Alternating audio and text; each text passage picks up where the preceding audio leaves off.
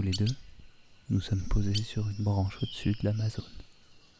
Tu as enfilé la mue d'un python en guise de manche et tu es chaussé de deux belles sandales en écailles de croco.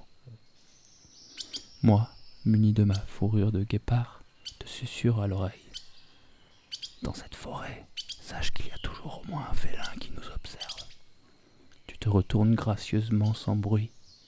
On est immobile tous les deux, attendant l'attaque, à nous défendre. Le soleil effleure l'horizon. Les tropiques s'agitent. Il y a comme un agréable parfum de danger. Tu aimes ça. Tu te mets à battre la mesure sur ton torse galbé. J'ai faim. Alors tu te munis de tes deux pitons, et dans un élan glorieux rotatif autour de la branche, tu vas me chercher deux beaux poissons, que tu me mijotes avec du feu que tu réalises juste en frottant tes mains l'une contre l'autre. Là, derrière les fourrés, à quelques pas de nous, dans l'obscurité, une queue dépasse, le tigre pélégrite, la pire espèce de la forêt. Doucement, on s'approche. Je m'agrippe à tes larges épaules. J'ai peur.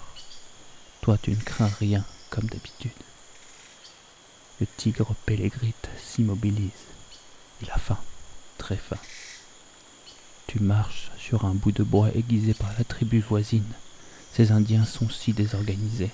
Le bout de bois te traverse le pied de bout en bout. Tu gémis.